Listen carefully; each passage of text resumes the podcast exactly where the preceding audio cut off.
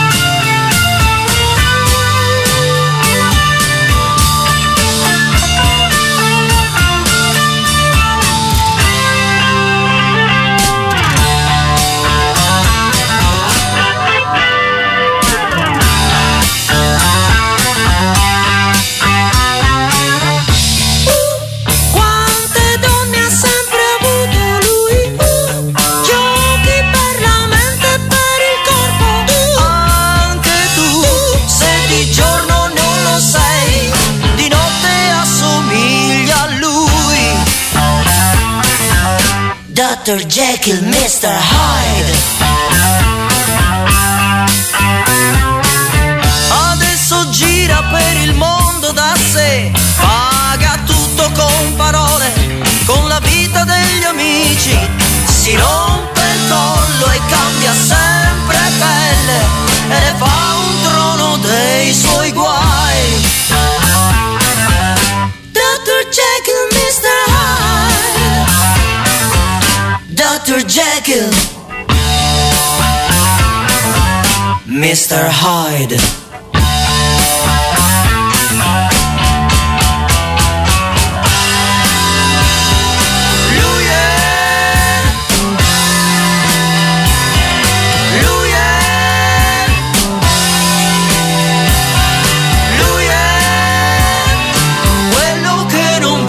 ma sei. Dr. Jekyll. Mr.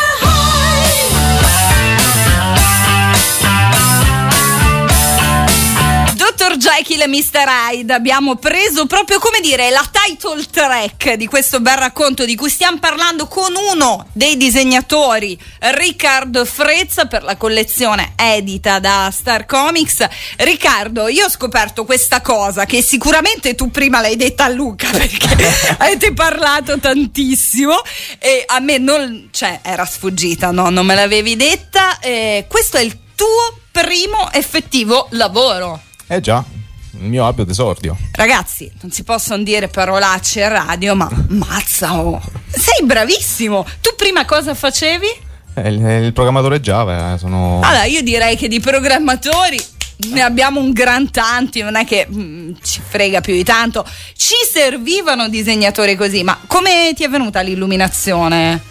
No, beh, io diciamo ho fatto questo percorso, avevo già la passione del disegno, per cui insomma... E ho- là perché sei capitato a fare programmatore? La domanda è Eh, quella. infatti è una cosa che mi domando anch'io, devo dire la verità. No. Adesso però percorso... hai trovato la tua strada, cioè hai scelto o sei ancora nel bivio del faccio un po' l'uno, faccio un po' l'altro. No, no, no, l'altro non lo faccio più. Bravissimo, il lato oscuro.